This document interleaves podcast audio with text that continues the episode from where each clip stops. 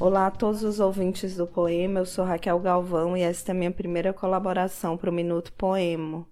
Apresento então o poema Ana C, de Angélica Freitas, para apreciação de todos. Ana C. Ana C me salvou de ser técnica em eletrônica aos 16, quando entrou de vermelho em minha vida e me deixou aos seus pés. Não tive escolha. Foi um baita clarão, soco na goela seguido de cisco no olho.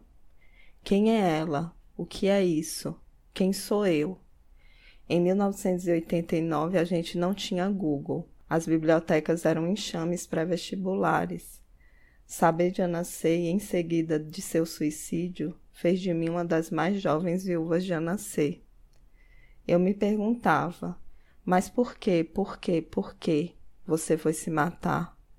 Como se uma guria toda errada, míope descabelada, no fim do fundo do país, fosse fazer qualquer diferença em sua vida ou anseio de continuidade. Mas foi assim que aconteceu em 89, eu larguei os estudos de eletrônica, porque até eu nascer, eu não sabia que se podia escrever assim, eu queria escrever.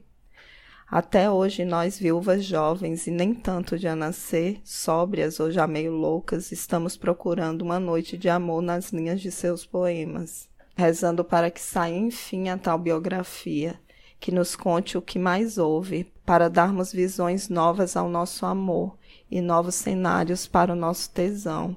Torcendo para saber que outras bocas ela beijava, porque afinal é sempre a nossa. E afinal são as nossas mãos que ela pega, até hoje, quando escrevemos um verso pelo amor. Essa poesia que eu acabei de ler foi escrita por Angélica Freitas, poeta contemporânea, e está presente no seu último livro, chamado Canções de Atormentar. Eu recebi a cópia por e-mail de uma amiga, professora de literatura da Bahia, e logo animei de compartilhar com vocês. Na poesia Ana C, Angélica Freitas referencia Ana Cristina César, descrevendo de alguma forma a influência da poeta carioca na sua criação.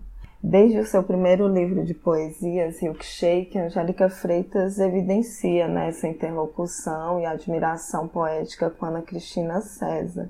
Enquanto pesquisadora da poeta carioca e leitora de Angélica Freitas, eu fico muito mobilizada pela homenagem e aproveito para reforçar a importância das duas obras na minha trajetória pessoal e profissional. Um abraço a todos os ouvintes.